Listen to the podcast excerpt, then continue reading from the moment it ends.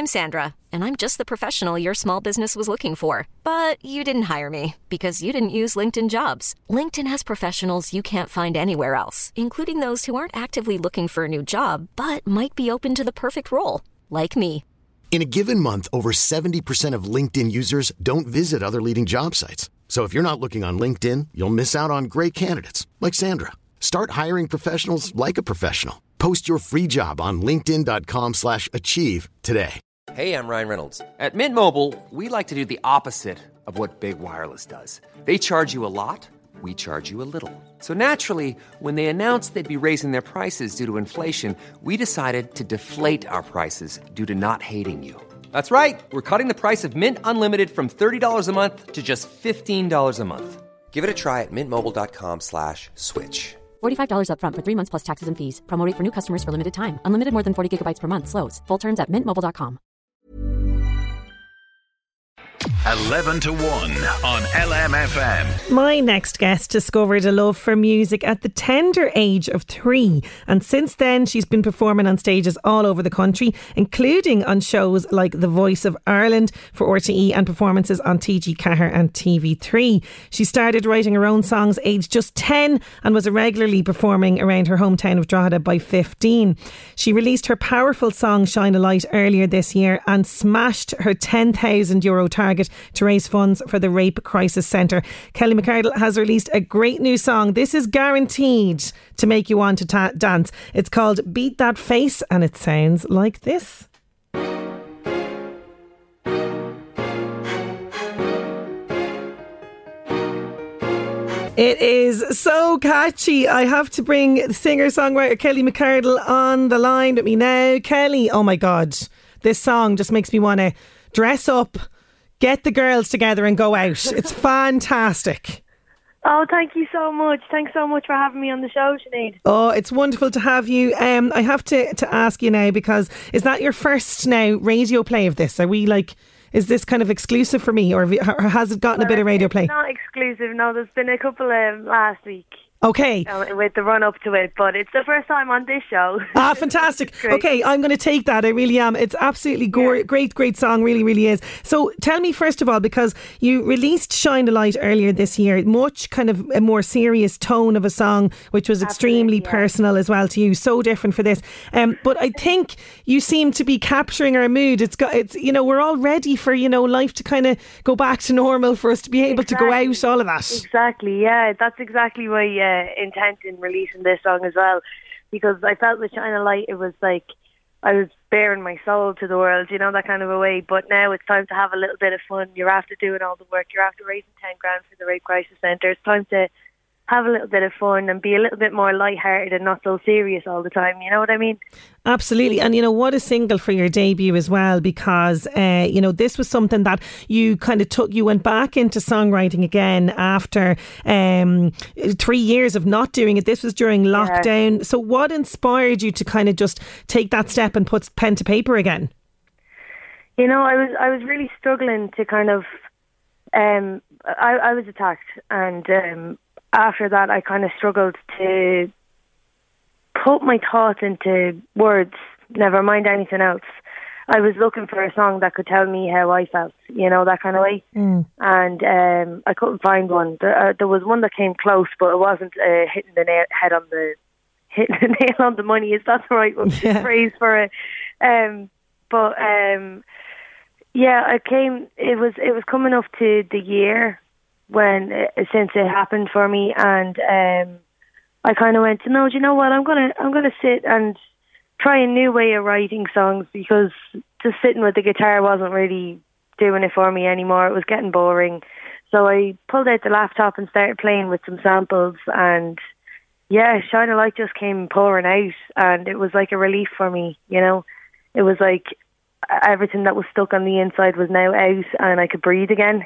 Yeah, and you know, it's so personal, as you said, and I know you've spoken about why you wrote this song, and I have to say, I applaud your bravery in speaking out about something that a lot of people stay silent about. The response to the song was huge. How did you feel about the reaction to it? Oh, how did I feel? I went through a whirlwind of emotions, I think. I was quite shocked in one sense and overwhelmed in another, and so grateful for everyone reaching out and either telling me their experiences or saying that they're there for me, or, you know, you have people coming out of nowhere that you don't even remember having contact with before or such, and all of a sudden everybody wants to talk to you and you're going, oh my God, I feel so loved, you know what I mean? There's a lot. It's a lot because, you know, you're putting yourself out there. It's kind of been a healing, cathartic process for you writing that song. And then you see all of these people that are sharing similar experiences. It has to be overwhelming. It really has. But it was even more so overwhelming when you had younger people contact me and say that this has happened to them and that they're either looking up to me or they're looking for advice. And you know, my advice was to go straight to the Rape Crisis Centre and make sure that they opened up to them, because that was where my healing process started. So this is why I was so passionate about raising so much for them. Yeah, and what a huge amount. How did it feel handing that cheque over? Because you just handed the cheque over there not that long ago to them. 2 weeks ago now, today I think actually. I got to hand over the cheque for them and meet the people who I was in contact with for months. It was absolutely brilliant. I was very grateful to even get the chance to meet them, especially with everything that's going on at the minute in the world, you know. Yeah. But it was so lovely. The D Hotel were so kind. They had scones and tea and everything ready for us.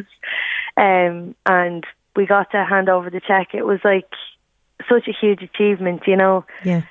And I was just, it was all just positivity and them asking for advice on how to go and raise more money, you know, that kind of a way. It was like, how am I giving you advice? I don't know, I just kind of went and did it, you know. Well, you see, this is the thing. It struck a chord with so many people. It really did. Now, like many performers, you've been missing the stage a lot, but I did see your performance for the Drogheda Pride recently. How amazing was that? Because it's been so long since you've been on a stage. Yeah, it was so long since I've been on stage, and it just happened to be I was in recording Beat That Face a couple of weeks ago, and I was talking to Peter, who was running the Pride Festival, and he had walked by the studios when I was out on a break, and he goes, "What's the story? What are you recording in there?" And I was like, "Oh, my new single." And I was like, he goes, "Do you want to perform it at the Pride Festival?" I was like, "Yeah, grand." So I went and I got my dancers, and we got something put together in a couple of weeks. And they're just absolute professionals, the girls. And I was delighted to be able to do it in McHugh's for the Pride Festival.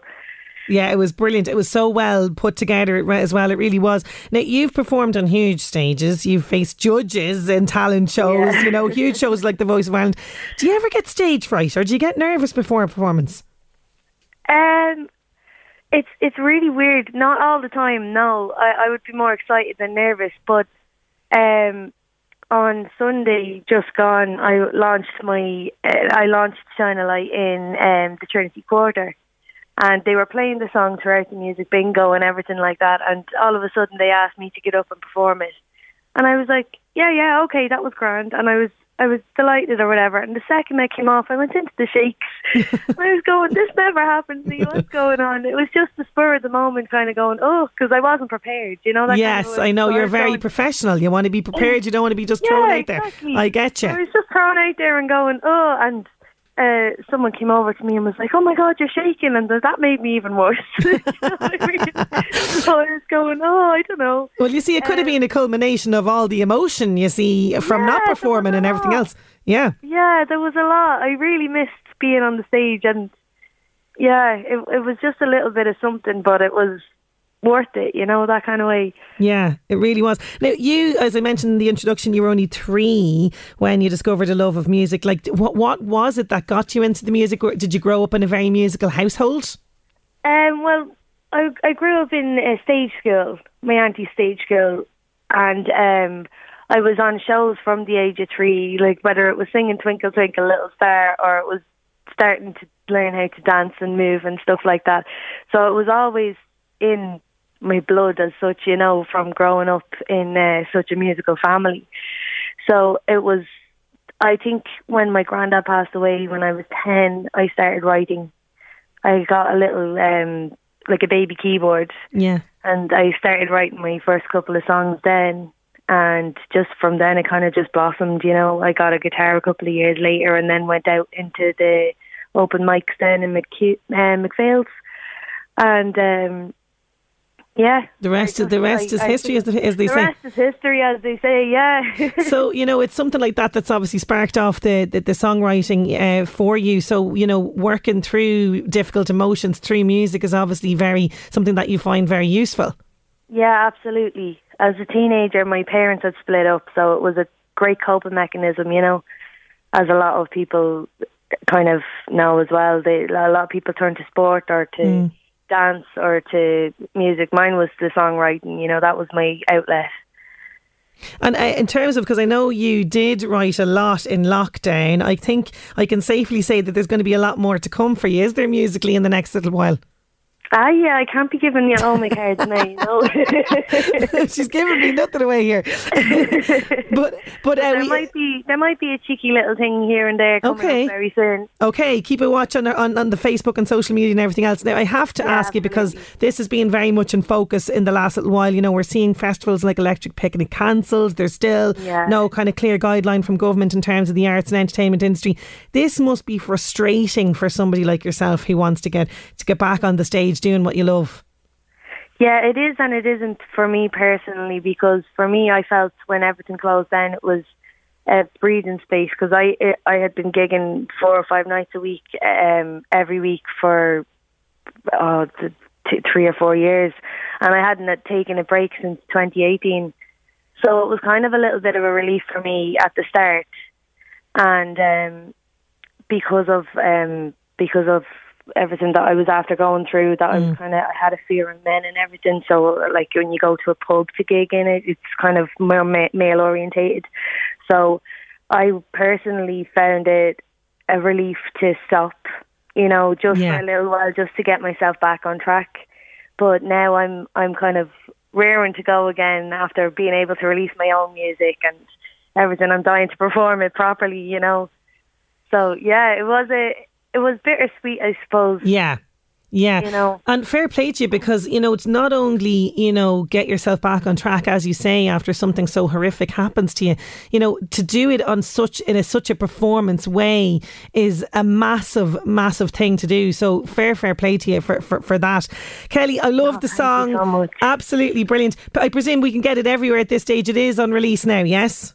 Yeah, it's been released since Sunday, so it's on Apple Music, iTunes, Spotify, Amazon Music, TikTok, the list goes on. You can get it anyway. And Shazam as well, anyway. Absolutely brilliant. Well, Kelly, listen, best of luck with the song and with any other songs going forward. Thank you so much for joining me on the show today. Oh, thank you so much for having me, Sinead. Not at all. Kelly McArdle, what a fantastic lady she is. She's absolutely brilliant. If you've been affected by any of this, by the way, 1800 212 122. That's a free phone helpline for Rape Crisis Northeast. You can also check out their website or cni.ie.